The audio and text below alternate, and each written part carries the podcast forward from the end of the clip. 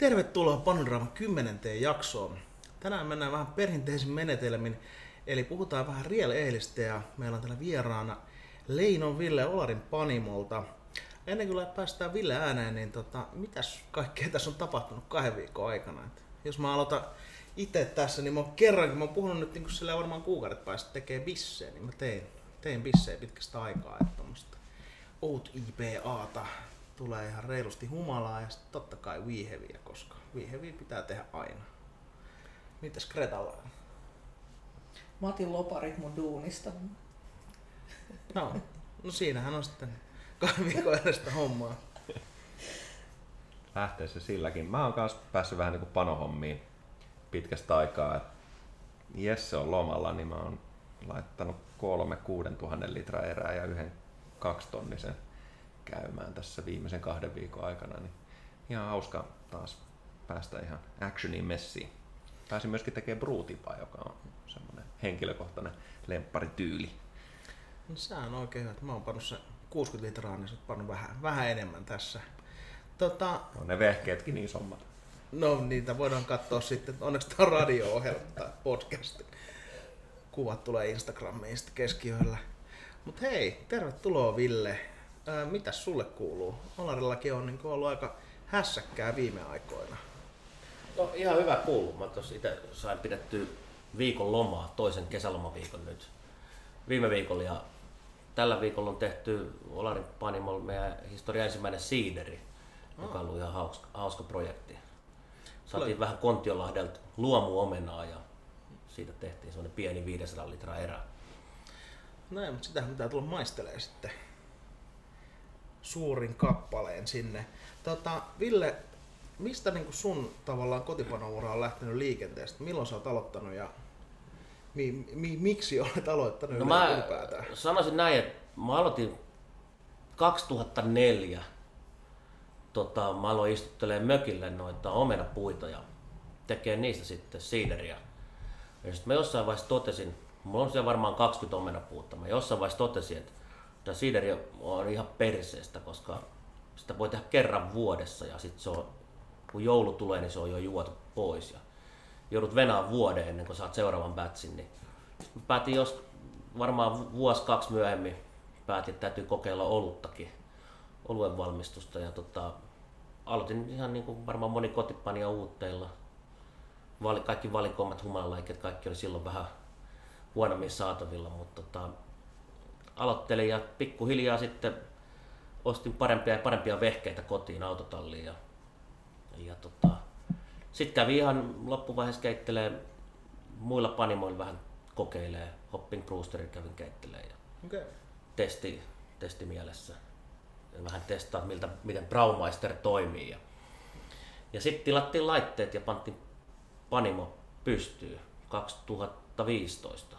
Sen verran täytyy sanoa, että panimon perustaminen oli ollut mielessä jo niin salainen haave ennen kuin Fat Lizard oli olemassa. Mutta tota, silloin kun noi jätkät pisti sen panimo ja julkaisi ekan bisseen, mä olin jossain tämmöisessä julkaisutilaisuudessa Olien korressa.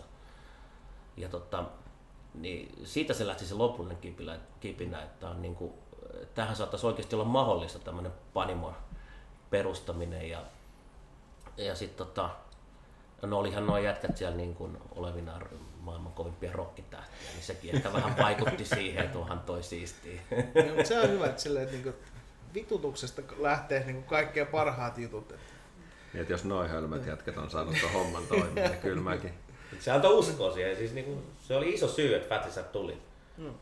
Miten onko sun toi niin kuin kiinnostus olueen ollut, tai oletko harrastellut oluita sitten jo ennen, ennen tota Kyllä mä oon harrastanut niin viinejä, viskejä, oluita, kaikkea. Ja sitten reissannut Jenkeissä muualla ja siellä maistellut sitten jo ennen kun IPA-buumi tuli Suomeen, Niipoja ja muita ja niin kuin digannut sellaisista sen tyyppistä oluista, mitä edelleenkin nykyään tehdään. Mitä sulla, tota, onko sulla jotain niin kuin suosikkityyliä? Toki se varmaan niin kuin on vaihdellut tässä vähän vuosien varrella, mutta mikä on niin kuin se tö, tyyli, mitä niin kuin itse dikkaat juoda? Se on aika vaikea kysymys, tosiaan vaihtelee ihan. Et usein se on joku sellainen, kun meiltä tulee joku uutuus, niin sit ainakin jos mä juon omia oluita, niin mä juon aina sit niitä uusia. Ehkä pikkuhiljaa mennyt siihen, että tykkää tehdä, ha- haluaisi tehdä niin kuin helvetin hyvän pilsnerin. Hmm. Tykkää juoda Mercedes pilsnereitä, perinteisiä saksalaisia. Toki myös sitten nämä riileilipuoli, niin niitä tulee seurattua ja maisteltua aina kun niitä on pumpuissa niissä harvoissa paikoissa, missä niitä on saatavilla. Ja, mutta edelleen IPA on aina semmoinen, semmoinen, mitä tulee juotua Joo. kaikissa muodoissaan.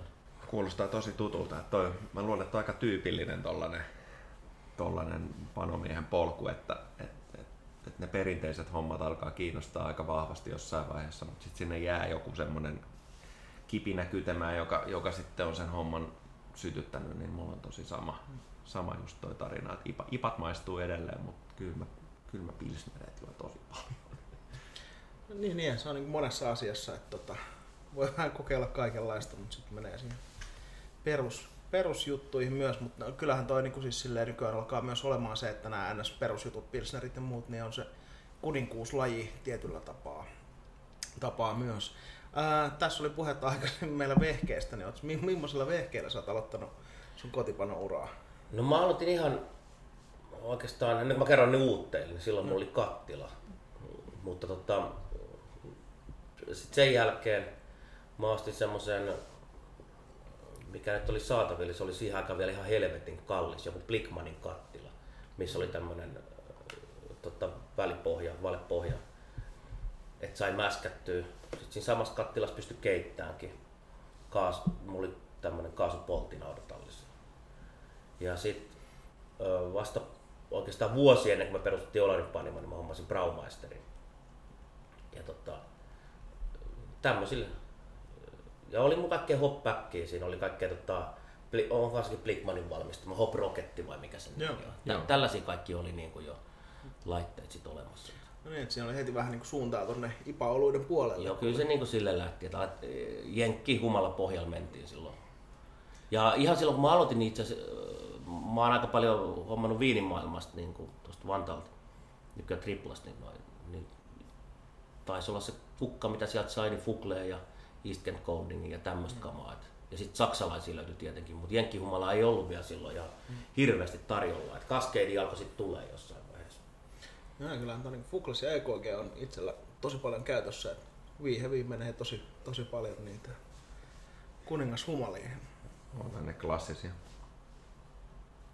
Onko tota, tosta, ma- mainitsit Braumeisteria, että se oli siellä jo ihan alkutaipaleella mukana, niin on, onko siinä jotain semmoista, että, että eikö Olarin Panimo aloittanut sillä 500 braukalla sitten niin kuin kaupallisen toiminnan, niin helpottiko se jotenkin sitä siirtymää, että, että on, on Kyllä mä luulen, että siis niillä ne, kun sama on se sitten 20 litrainen, 50 litrainen tai 500 Braumeisteri, niin niillä on kyllä tosi helppo tehdä samanlainen. Jos sä teet hyvän bissen, niin sä pystyt sen tekemään sit isommaskin skaalassa. Et se on sitten huomattavasti vaikeampaa siirtyä siitä Braumeisterista johonkin toiseen laitteistoon. Et, Jo, joutu, tulee- jo, joutuiko siinä niin kuin Braumeister-järjestelmän niin sanotusti sisällä sitten tekee jotain säätöjä resepteihin vai skaalautuiko ne ihan sillä, että laittaa nollaa perään? No ne melkein meni niin, että kun se kun kertoi sillä määrällä, että mikä kertoo tota, 25, niin sitten se kaikki raaka-aineet siitä tuli ihan ok. Et suurin piirtein silleen se meni. Joo. Sehän on tosi hyvin suunniteltu kyllä sit järjestelmänä, jos näin, näin homma on. Niin, ja se on kaikille Panimon perustajille nyt silleen vinkkinä, että näin helppoa se, että ei muuta kuin Panimoa pystyy. Että, Pankista lainaa ja isompi braukka. niin, nimenomaan. Mutta hei, Olarin Panimohan on tunnettu silleen aika voimakkaasta humalusta ipoista ja peileileistä, mutta teillä on toi niinku real game ollut myös, myös niinku voimakkaasti messissä, niin miksi tavallaan te olette, niinku, tai ylipäätään miksi teette niinku real ja mistä se idea on lähtenyt siihen? No, idea on lähtenyt, jos mennään ihan tuonne historiaan niin kuin taaksepäin. Niin mä join mun elämäni ensimmäisen oluen ravintolassa, niin tuolla Gallows Birdissä neittokummussa. Ja mä olin 16-vuotias silloin ja mä olin kasvattanut viikset ja multa ei kysytty papereita. ja tota, siitä se niin kuin lähti, että mä oon ollut Gallows Birdin vakioasiakas. Ja sitten tota, tavallaan kun Olarin Panimo perustettiin, niin hyvin pian sitten Gallowsin omistaja Tomppa otti yhteyttä ja alkoi niin kuin sanoa, että meidän täytyy tehdä riileili kanssa ja tilasi sitä meiltä. Ja sitten me alettiin sitä kokeilemaan ja yllätys oli, kun heti ensimmäinen kaski, mikä me painettiin ulos, niin se onnistui. Et tota, siitä se niin kuin kipinä lähti. No, sieltä lähti tavallaan heti perinteisille. Tuo on varmaan niin kuin hyvä. En tiedä kuinka moni alaikäinen kuuntelee, mutta jos tilaa rieleeli, niin saa sitten heti instant... Kannattaa kasvattaa viikset. No, jos täällä on joku kuuntelija, joka ei tiedä mikä on real ale tai cask ale, niin miten sä määrittelet, mikä se on? No, mulle se on vaan, niin kuin, sehän ei ole mikään ollut tyyli, että usein sanotaan, että nyt pannaan riileiliä, mutta ihan mitään riileiliä panna, vaan se on vaan tapa tarjoilla olutta. Että se on niin kuin pullo tai kegi tai äh, growleri, ihan mikä vaan. Että ei, se on yksi tapa tarjoilla olutta. Toki se ale-sana siinä määrittelee sen verran, että se viittaa niin kuin pintahiiva-olueeseen. Että, että jos tehdään laageria, niin sitten tässä puhuu riilaagerista, mutta semmoista termiä harvemmin näkee. No, toi niinku riel siinä tavallaan edellä, niinku onks, mä, mä en itse asiassa ole itse niinku niin hirveästi perehtynyt, niin tuleeko se nimenomaan niinku siitä, että aikaisemmin ei ollut mahdollisuuksia tehdä niinku voi, nyky, nykyään niinku voimakkaasti karbonoituja oluita vai onko se nimenomaan? Mä luulen, että se real-sana on haettu sen, niin kuin sen takia, niin kuin on haettu real ciderinkin, niin se on va- ollut vastaisku näille bulkkipanimoille ja bulkkisiderin tekijöille, kaikille muulle, että et halutaan kertoa, että se on pastoroimaton, suodattamaton, vaikka nykyään niin craft beerit lähin melkein kaikki on sellaista, mutta tota, tilanne oli hyvin erilainen vielä vaikka 80-luvulla tai 90-luvulla. Et, et kaikki oli suodatettu, pastoroitu, maku oli viety pois, ylikarponoituu. Niin se oli semmoinen vastaisku, että se real-sanan lisääminen siihen, että aitoa olutta tai aitoa, aitoa siideriä. Aitoa menoa. Just näin, että kyllä se, tämä relay hän ei ole mikään kauhean vanha termi, että se, se tulee tämän Kammaran, eli Campaign for Real Ale organisaation tai mi, mi, mi, minkälaiseksi yhdistykseksi se nyt onkaan rekisteröitynyt, mutta sen myötä, että et, et, laajemmin ehkä se termi on niin cask conditioned beer tai, tai muu, tai keg condition tai muu. Niin, ja mun mielestä oli ehkä hyvä selvennys sille, kun joku taisi kysyä, että onko se semmoista niin kuin kesken käynyttä olutta, että se on semmoista, niin kuin, joka pistää pakin sekaisin tai jotain, niin, niin sehän on kuitenkin tarjoulutapa. Et ei se, että sä juot raakaa olutta niin sanotusti, Just näin. niin kuin monet ehkä ajattelee, että se Niin. olisi. Mutta jos ajatellaan, jos käydään vähän läpi teknisesti se, että mitä se sitten käytännössä nyky, nykypäivänä tarkoittaa ja mitä se ehkä niin kuin perinteisesti on ollut ja mistä se on lähtenyt, niin, niin se on ollut sitä, että ja on sitä, että, että panimolta olut lähtee pakattuna tarjoiluastiaan, eli, eli tynnyri, joka on luokkaa 40 litraa. Mitäs Firkin on muuten? Nyt tässä pitäisi käydä. 9 gallonaa. Joo. Onko se niinku aika lailla 41 litraa? Joo, Joo. Niin, niillä, niillä haveilla taitaa pyöriä. Se on aika semmoinen tyypillinen niin sanottu se käsky. on se perinteinen. Koko. Joo. Niin sen, semmoisissa astioissa niin, että se on pikkusen vielä käymisvaiheessa se olut.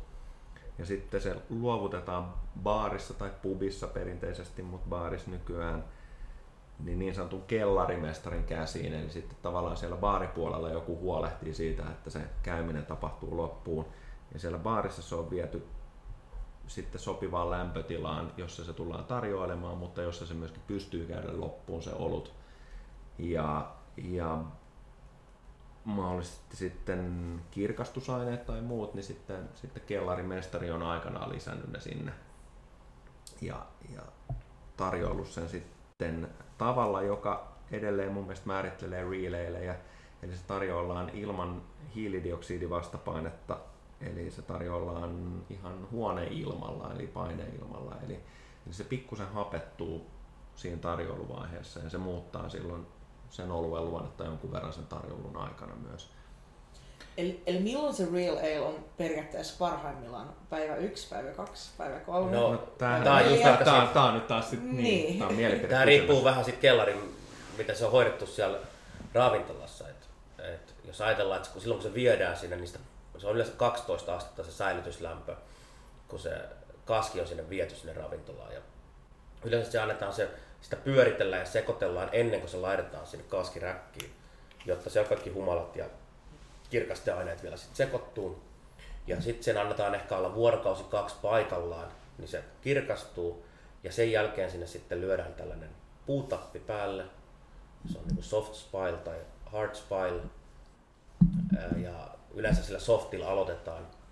Ja silloin sieltä pääsee se hiilidioksidi ylimääräinen paine pois.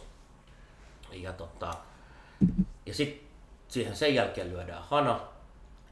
Ja sitten sitä maistetaan ja yleensä siinä vaiheessa tämä kellarimestari tekee sitten päätöksen, että onko se juontikunnossa vai ei, vai pitääkö se antaa vielä seistä. Ja se on tosiaan, sanoisin, että siitä makuelämyksestä, mitä asiakas kokee, niin voisi sanoa, että melkein 50 prosenttia tulee siitä kellarimestarin taidoista. Et se bissehän voidaan aina ajatella, että sen pitäisi olla kondiksessa, kun se lähtee panimolta, mutta sitten se voi, niin sit voi tehdä huikean hyvän se kellarimestari omilla taidollaan tai sitten pilata sen. Ja toihan on ollut perinteisesti ihan semmoinen ikään kuin ammattiluokka, että, että se on ollut jotenkin tehtävä. Mun kysymys. Silloin kun mä olin siellä Englannissa työmatkalla, kun käytiin aika monessa panimossa, no mä näin kun ne siis desinfioi näitä käskejä ja täytti niitä, niin ne, ne lisäsi kirkastusaineen jo siellä päässä. Että onko se vaan tämmöinen niinku moderni tapa sitten, että se niinku seller master ei tavallaan sitten lisää sitä, vai onko se ihan panimokohtaista? No yleensä se kyllä lisätään siellä tosiaan siellä panimopuolella. Kyllä panimolla okay, et, et, yleisimmin käytetään isinglassia, joka on siis tehty kalojen perkujätteestä. Uimarakosta. Ui, äh, niin, perkujätteestä kyllä, mutta niin uimarakosta. Mm. Et se on niin hä- hävikkiä se, mistä se tehdään, mutta uimarakosta. Ja jos mä nyt muistan oikein, niin se on turskan tai vastaavien kalojen uimarakos tehty. Ja sitten liivate toki sopii myös siihen. Ja tässä on viime aikoina tullut sellainen ongelma, että nämä oluethan ei ole silloin vegaaneja. Eli näin mekin tehtiin Olarin panimolla aluksi, me laitettiin isinglassiin, mutta viime aikoina me ollaan tehty kokonaan ilman mitään kirkastetta. Ja super F. Se pikkasen jää sitten se lopputuote sameemmaksi, mutta useimmiten se ei haittaa, niin kuin nykypäivänä craft beerissä, niin sameus ei ole ongelma, vaan se on enemmänkin toivottu ominaisuus. Se kertoo, että se ei ole bulkkia. Nimenomaan. Siinä pitää olla varovainen, jos käyttää tota Isinglassia, niin se tekee turskaa jo automaattisesti tavallaan. tota, tuossa niinku rieleilessä siis silleen, että miten mä oon niinku ihmiset, jotka ei aikaisemmin ole juonut rieleille ja se niin kuin volssimäärä, eli tavallaan karbonaatio on se niin kuin juttu siinä. Ja jos mennään siihen, että niin kuin joku himassa haluaisi tehdä rieleiliä, niin mikä on niin kuin tavallaan semmoinen, voi olla hankala sanoa jotain tiettyä volssimäärää, mutta mikä niin kuin se karbonaatiotaso on, mitä niin kuin haetaan, että onko se niin kuin ihan basic flattia vai saako siellä olla niin kuin vähän kuplaa sitten? Kyllä siinä pikkasen pitää olla kuplaa, että ihan flatti se ei saisi koskaan olla. Ja se nyt menee tietenkin tavallaan ihan matemaattisilla kaavoilla. että silloin kun siihen on, jos se säilytetään 12 asteessa, niin sillä ei ole ihan kauheasti väliä, paljon siinä on ollut siellä tynnyrissä, kun se on, silloin kun se on suljettu ja sitä aletaan kuljettaa, että paljonko sinne syntyy hiilidioksidia. Että se alkaa sitten purkautua tämän tapin läpi yläpuolelta, tämän spailin läpi se hiilidioksidi ja mitä se sitten 12 asteessa pystyy pitämään sen neste niin sitomaan sitä hiilidioksidia, niin se on se määrä, se volsseina voi olla joku 1,2, ehkä maks 1,5. Ja tässä just riippuu sit, kuinka tuoreena se juodaan, että mitä useampi päivä on mennyt, niin sitä flatin, flatimmaksi se tulee. Ja, tota, ja usein siis riileilin säilymisaika ylipäätänsä, että silloin kun se korkataan, niin on yksi, tai siis on niin neljä päivää, neljä viisi päivää, mä sanoisin. Mitä vahvempi ollut, niin sit se kestää sitä vähän pidempää sitä hapettumista. Tässä nimenomaan on, on, on varmaan semmoinen kokemuksellinen ero, että, että silloin kun se on just korkattu, niin siinä on itse asiassa ihan, ihan raikas karbonaatio yleensä siinä relaylissäkin. Mutta sitten kun se sillä käsipumpulla sieltä tarjoillaan, ja yleensä se kierto ei ole nykyään ihan noin nopea enää, ikävä kyllä, että se ei välttämättä ole siinä neljäs viides päivässä juotu, niin, niin kun sinne on painettu sitä ihan, ihan niin kuin hyvinkin hapekasta kamaa, jossa ei juurikaan hiilidioksidia, niin se väljähtyy tosi nopeasti. Ja sen takia se sitten niin kuin flattiintyy, että se tasapainottaa siihen kammioon sen. Niin, että se on ainakin näillä niin kuin, uudemmilla oluttyyleillä, heisiipoilla ja rieleillä yhteistä, että pitää juoda niin kuin, mahdollisimman nopeasti, nopeasti pois, ettei pääse happaneen sitten.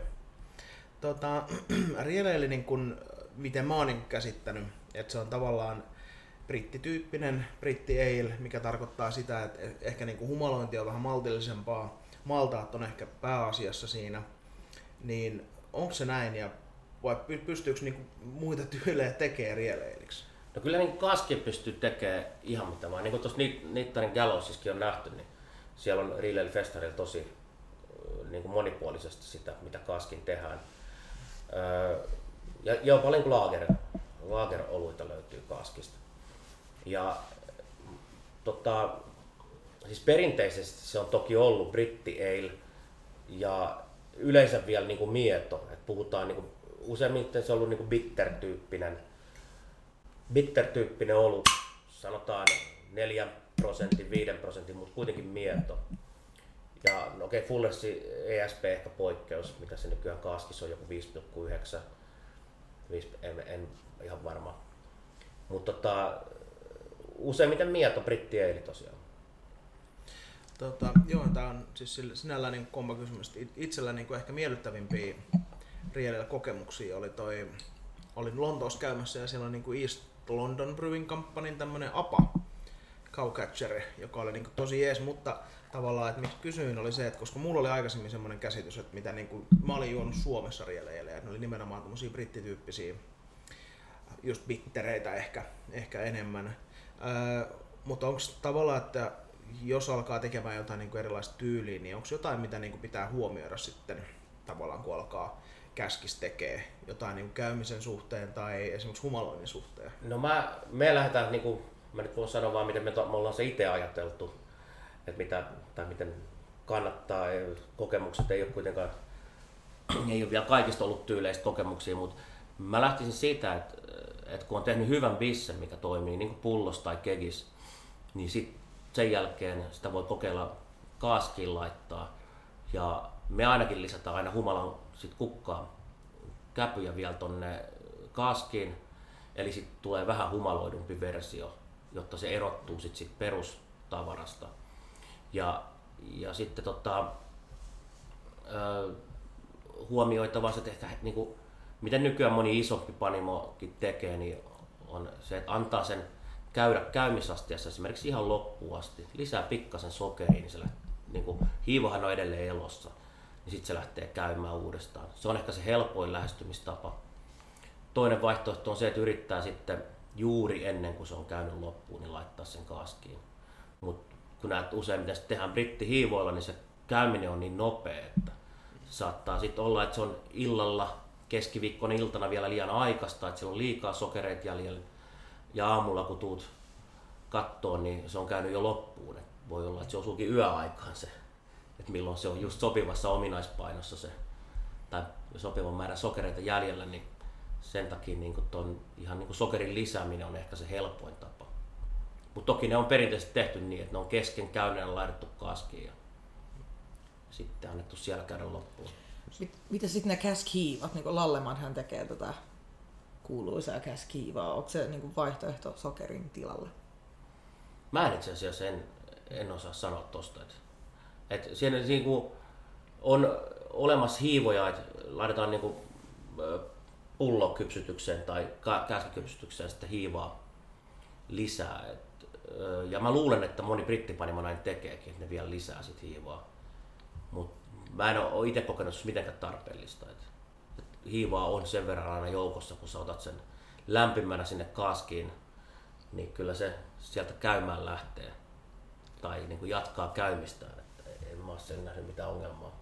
Joo, no se varmaan on, että jos tehdään sillä tosi tosi perinteisellä tavalla, niin silloin se, se pitää olla sitä vähän niin kuin kesken käynyttä edelleen ja sitten se sanelee vähän sitä tyyliäkin myös, että se pitää olla ollut, joka, joka ei, ei vaadi varsinaista kypsytystä ollenkaan niin, niin ne on niitä parhaiten sinne real ale-puolelle sopivia. Ja niin, toi oli mun arvio myös siitä käskei hiivasta, että, että se tarkoittaa semmoista hyvin neutraalia tietyssä lämpötilassa käyvää, käyvää hiivaa, että jos tehdään joku olut, joka on jo käynyt loppuun ja lisätään sinne jotain. Niin... Ja mä luulen, että se ehkä liittyy enemmän se, että iso, varsinkin isommat panimot Briteissä, niin ne haluaa tehdä siitä kaaskistakin tosi tasalaatuisen. Mm. Niin silloin se just on, että lisätään kaaskiin pikkasen hiivaa, joka käyttää se ehkä pikkasen sokeria, niin voidaan varmistaa, että se on aina, tulee sama, syntyy saman verran hiilidioksidia sinne sitten.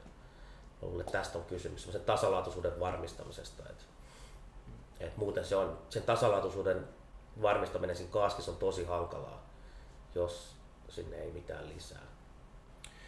Joo, kun tota, tässä tuli tavallaan ilmi se, että niin melkein mistä tahansa tyylistä voi, voi niin tehdä, niin varmaan toi, niin kuin, jos miettii ja aikaisemmin sanoin, että, että Arielin tekeminen on niin kuin sama kuin tekisi olutta, niin tota, ehkä tämä niinku hiivapuoli on semmoinen, mistä mä haluaisin kysyä vähän enemmän, että onko jotain semmoisia niinku hiivatyylejä, mitkä ei lähtökohtaisesti voisi sopia niinku rieleiliin.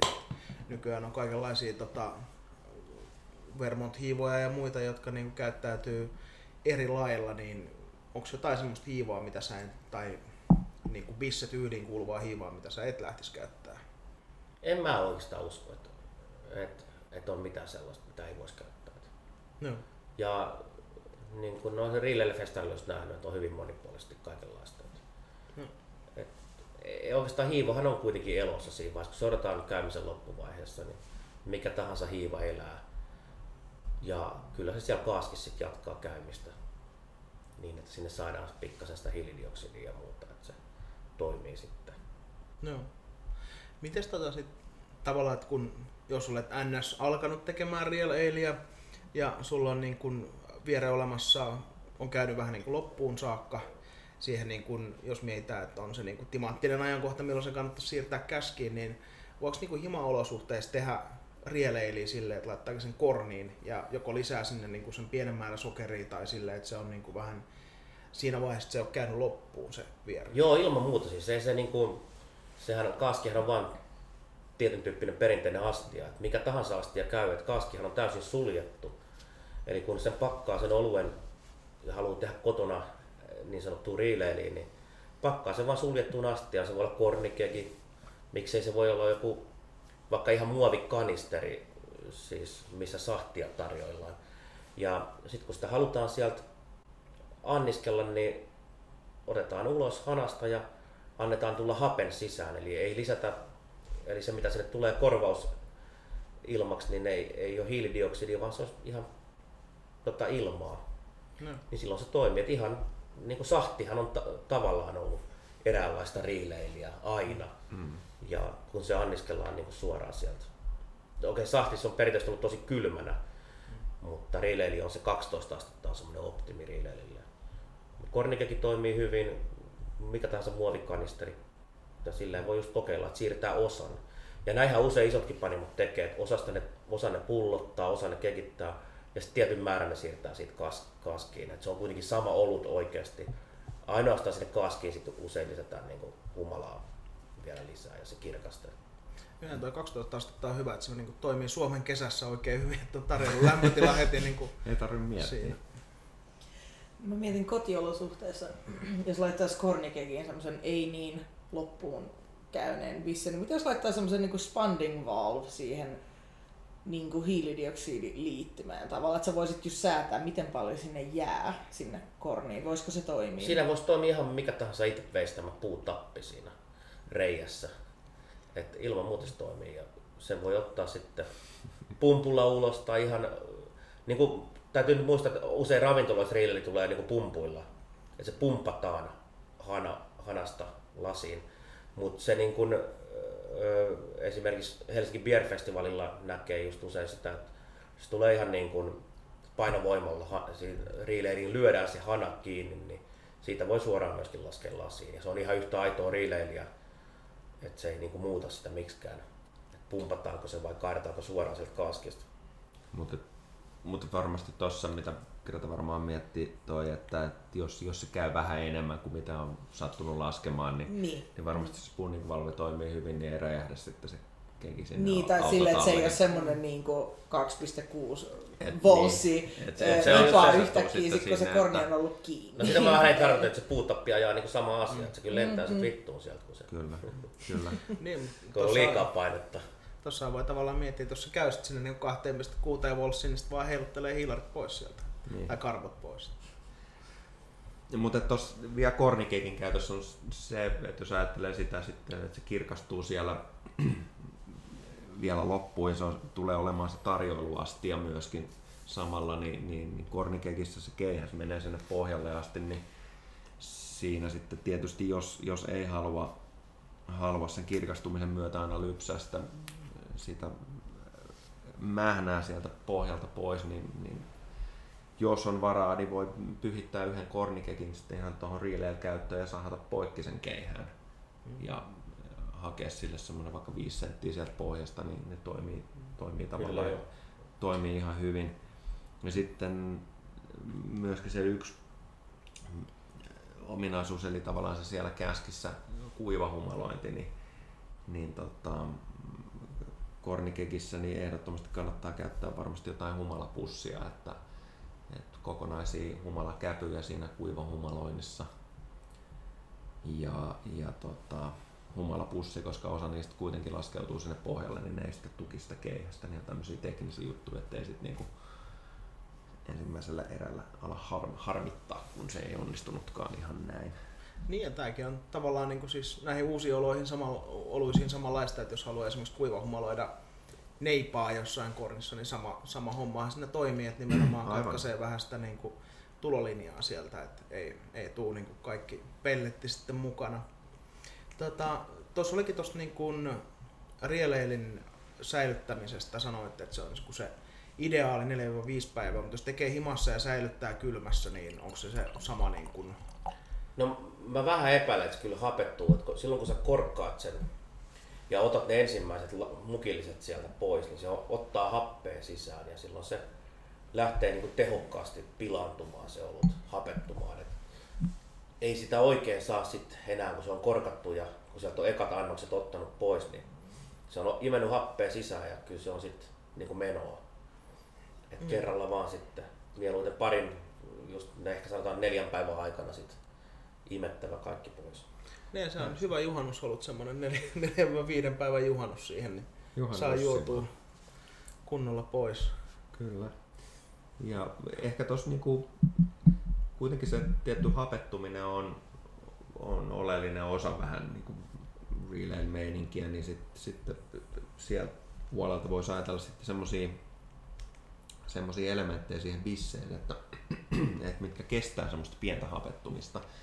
Niin, niin jos, jos ne ei ole ne tummat maltaat, niin sitten humalapuolella niin kuin EKG mun mielestä, eli East Kent Holdings, se, se hauskalla tavalla soundaa aika hyvin semmoisen pienen hapettumisen kanssa. Ja nämä, et, et tästä, tästä, tästä, vähän tullaan niin kuin siihen, että mistä, mistä toi ollut tyylinä on tai tarjoulutapana kotoisin, niin että mi- minkälaisia humalia siellä on sitten käytetty, niin, niin sillä lailla- mä en sinne ensimmäisenä olisi työntämässä niitä jenkkihumalia noihin relay-kokeiluihin, vaan just, just noita EKG ja Fuglesia, niin kuin niille mainitsikin, niin ne, ne tavallaan niin kuin tukee sitä tiettyä hassua makumaailmaa, mikä siitä hapettumisesta tulee. Öö, Tuleeko vielä mieleen jotain niin tuosta tekoprosessista, koska mulla on timanttinen kysymys tästä rieleilistä. Eli mä haluaisin tietää, että niin mistä saa parasta rieleilit. Jo- Kun mä tiedän tavallaan sen, että moni, monelle se niin eka kokemus on ollut se, että se tuntuu, että tämä on niin kuin hiilihapotonta bisseä. Mutta jos haluaa niin kuin viedä semmoisen rieleillä vastaisen tai ekan, ekaa rieleillä tuoppiaan juomaan ihmisen, niin mistä se niin kuin löytyy? Kyllä mä sanoisin, että mä lähtisin itse niin Gallowsbirdin Relay festareista, missä on esimerkiksi, voi olla niin kuin saman päivän aikana 20 eri riileili tarjolla. Ja tota, siellä on kuitenkin sitä asiantunteva henkilökunta, joka osaa neuvoa, että mistä kannattaa lähteä liikkeelle. Toki Suomessa alkaa olla, että, ja, ja varsinkin pääkaupunkiseudulla on muitakin paikkoja, missä säännöllisesti saa riileiliä. Ja kaikissa näissä on niin kuin osaavat ihmiset siellä takana, koska ne, ne usein just niin kuin oman kiinnostuksen takia siihen lähtenyt, niin ne on tutustunut aiheeseen, mutta ekana tulee mieleen Gallowsbirdi. Siellä mäkin on oman ekan riileilini nykässy. Koska Otaniemasta saa rieleillä? Jaa, se, on, se onkin hyvä kysymys. mehän muuten kerran tehtiin Fat Lizardin kanssa tota ESBO. Ah.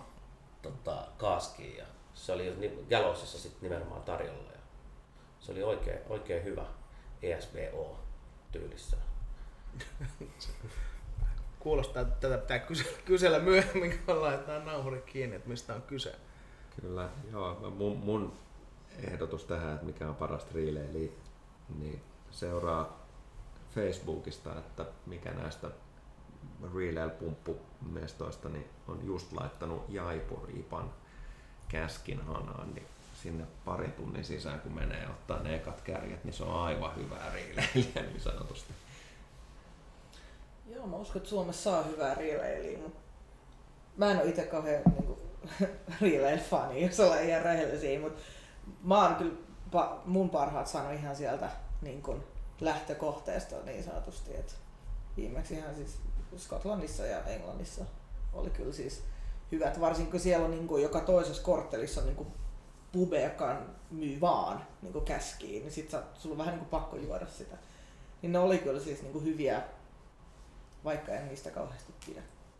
Me, niin, pitäisikö meidän luetella tähän nyt, että Helsinki-Espoo-alueelta ne paikat, mistä me tiedetään ainakin, että saa viileiliin, niin Helsinki käsittääkseni Black Door, Angleterre, Urkki eli Saint Urhos Pub ja Kitties Pub. Joo.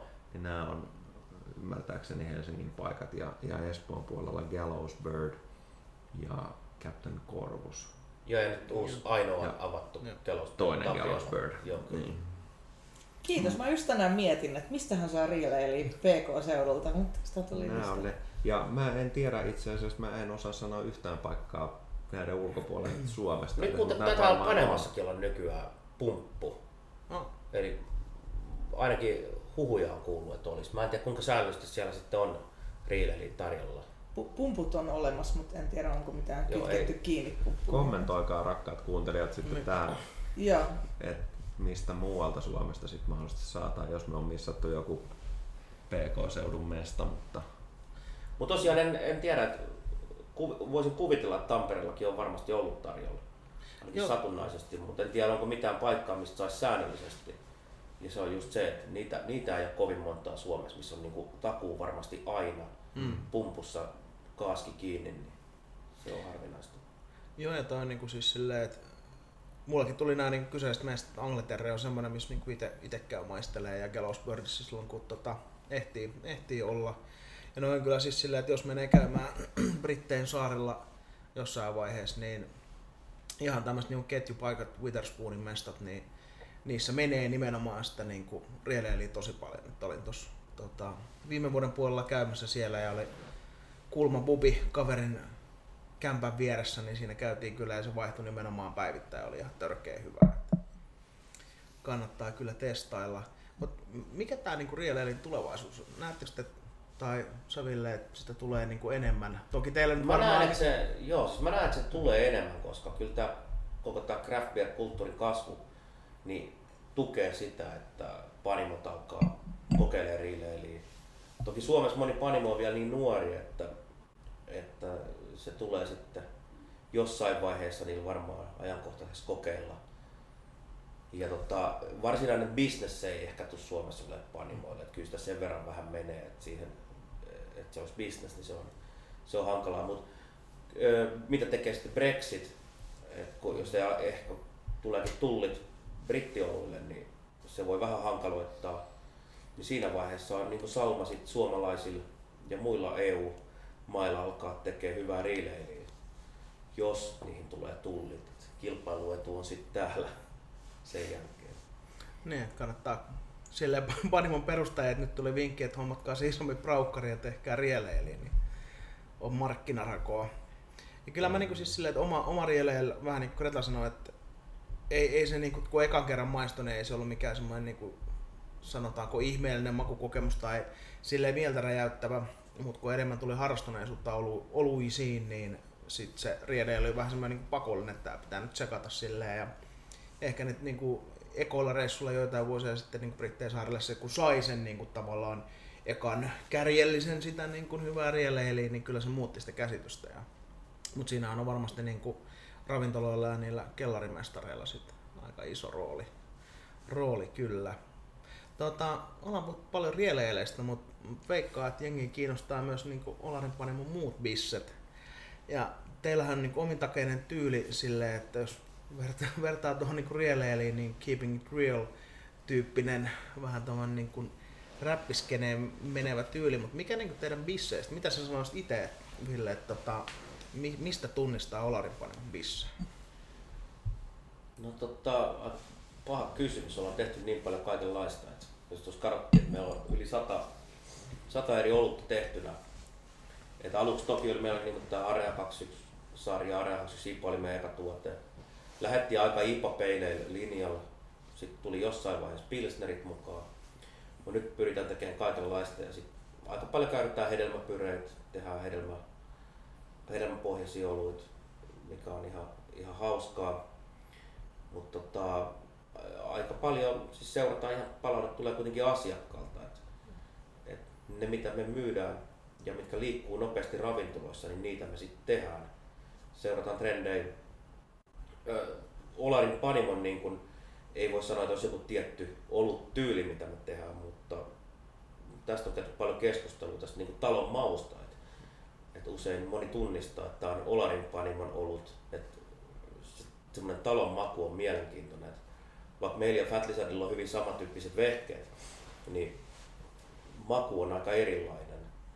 Ja se todennäköisesti johtuu siitä tekijästä et, ja prosesseista, eikä kuitenkaan vehkeistä. Et mä veikkaan, että meillä on joitakin reseptejäkin, jotka on suht koht lähelle toisiaan, varsinkin nämä meidän vanhempaa tuotantoa. Niin kuin nämä ipat, niin, no niin kuin hyvin monesti ipassa ne raaka-aineet on aika samantyyppisiä maku on kuitenkin erilainen. Kyllä se jotenkin tekijöistä, tekijöistä johtuu se talon maku. Mutta tota, ei, ei, ei, meillä ole mitään semmoista punaista lankaa, että meidän pitäisi tehdä tämän tyyppistä. Pyritään tekemään hyvin kokeellista just 500 litran Braumeisterilla. Ja sitten ne, mitkä myy hyvin, niin niitä me tehdään sitten 3000 litraa eriä meidän uudella ANT-panolaitteistolla. Onko teillä tuohon niin talon makuun liittyen, niin onko teillä aina sam, sama perusmallas esimerkiksi kaikissa bisseissä vai Ei, kyllä se, niin se on jännä juttu just, että me, me käytetään tosi monipuolisesti perusmaltaita. Käytetään Simpsonsin maltaita, brittimaltaita, totta kai Viking Maltin, Pilsnerin ja Pale öö, käytetään myös muita, muita perusmaltaita ja Weiermania varsinkin käytetään saksalaistyyppisissä. Ja se ei niin kuin liity siihen se semmoinen talonmaku. Et se ei ole ehkä, se on hyvin hankala niin kuin tieteen, tieteen keinoin todistaa, että mistä se tulee. Mutta mä veikkaan, että se on joku tämmöinen tekoprosessi, mistä se tulee semmoinen tyypillinen ominaismaku. Niin, tässä on niin kuin, kuuntelijalle helppo tavallaan paikka sitten niin tsekkailla, että mitkä, mitkä ne erot on, että käy tuosta niin liskojen Potlesopista tai niin kun kaupasta hakee olutta ja tulee juotosmatkalla silleen pari, kolme, neljä, viisi, kymmenen bissejä ja tulee teille maistelee teidän bisset läpi, niin löytyy ehkä eroja jossain vaiheessa. Mutta tota, mistä teille niinku tulee idea? Teillä on niinku tosi silleen myös visuaalinen tavallaan ulostulo näiden bisseen kautta, niin onko nämä niinku semmoisia, että kun sanoit, että seuraatte niinku asiakkaita, mutta onko teillä jotain semmoista, että seuraatte myös vähän niinku bissekulttuurin kehittymistä niin kuin mer- merien takana vai? Kyllä siis seurataan paljon ja luetaan lehtiä. Et oikeastaan äh, siinä vaiheessa, kun meidän myyntijohtaja Hanna Montonen aloitti meillä vuonna 2000, en mä muista milloin se 2018 alussa todennäköisesti aloitti, niin muutettiin vähän tätä brändäystä. Meillä oli koko ajan idea, että meidän brändi olisi olarilainen, mutta sitten me mietittiin, että mikä on olarilaisuus, että se on kusenhajuiset alikulkutunnelit ja meillä ei ole mitään peltomaisemaa eikä raikkaana virtaavia tunturipuroja eikä mitään muuta. Meillä on graffitit, räppi, pussikaljan juontia ja tämmöinen kusenhajuinen alikulkutunnelin meininki.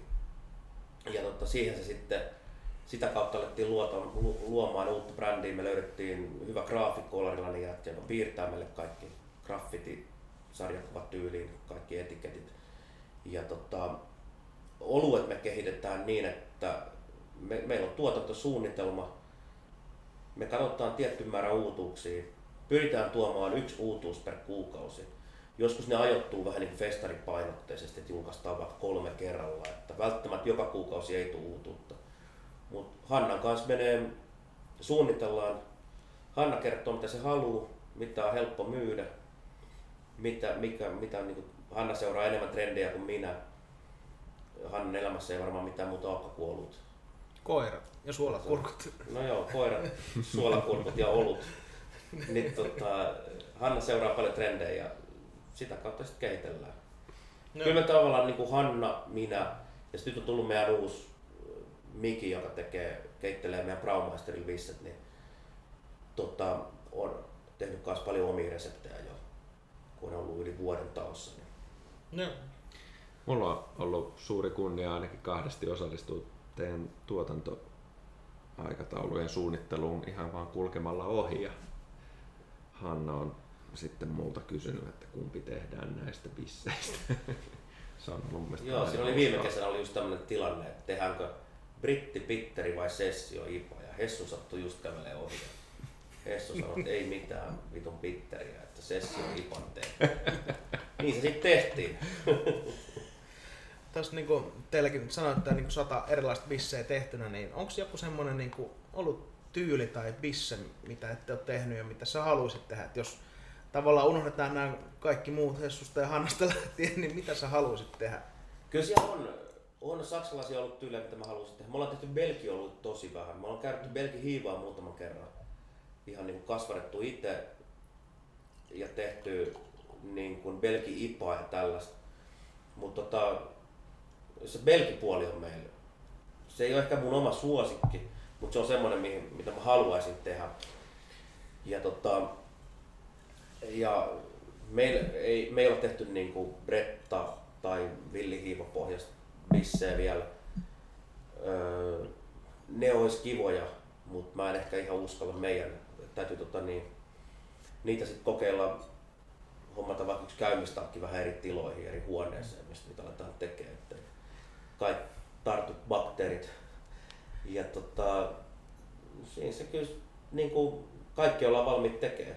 Sitten mikä tämä sun suosikkityyli oli, tämä We, we Have It. We have. Joo. Niin tota, en... miksei sellainenkin joskus? Joo, sehän oluiden kuningas tyyli. En mä tiedä, että mä en ole har, harvoin on maininnut sitä yhtään mitään. Me tehtiin just muuten eka barlivain. Me ei ollut koskaan barlivain, niin Hiisin kanssa tehtiin kerran kollabo, mutta nyt tehtiin oma barlivain. Ja tota, sitten meillä on tulossa tynnyris tynnyrikypsyretty Helsingin Distillin kamppanin akvaviittitynnyreissä kypsyrettyä mm. imperiastauttiin. Ja kyllä täällä ka- kaikkea kokeillaan. Sehän kuulostaa hyvältä. Tota, meillä alkaa varmaan aika olla pikkuhiljaa loppu. Meidän pitää lähteä tekemään sitä omaa tuotemaistelua ja vertailla vehkeitä, että kumman niin kuin liskojen vai olarin vehkeellä tulee niin kuin, minkä makusta bissejä. Mutta tuleeko muita mieleen mitä haluaisitte kysyä tai mitä sä haluaisit vielä sanoa niin kuulijoille? Ei, mä en oikeastaan muuta, mutta jos teemana oli tänään tämä riileili, niin tota, käykää nyt ihmeessä maistamassa näissä paikoissa, mitä tässä lueteltiin, tai googlatkaa, mistä sitä saa. Et se, on, se on hieno laji, ja tota, siinä huomaa just, että sä voit juoda Fuller CSP, Jaipuri Kaaskista niin riileilinä, ja eh, edes nämä isot ei pysty semmoiseen täyteen tasalaatuisuuteen ja johtuu just usein tästä niin kuin ravintola kellarin mestarista ja muusta, että ne voi maistua toisena päivänä ihan erilaiselta kuin ne maistuu edellisenä päivänä. Ja se, se on tosi mielenkiintoista ja hauskaa kokeilua myös niin kuin maistajana. Nyt tulee semmoista niin oikeaa vaaran tuntua siihen niin bissen juomiseen, että milloin se on parhaimmillaan. Hei, kiitos tosi paljon Ville, että pääsit messiin. Kiitoksia kys- kyssäreiden lähettelijöille. seuraavalla kerralla taas jotain muuta me jäädään tänne vähän maistelee. Kiitoksia tosi paljon ja cheers! Kiitti, moi!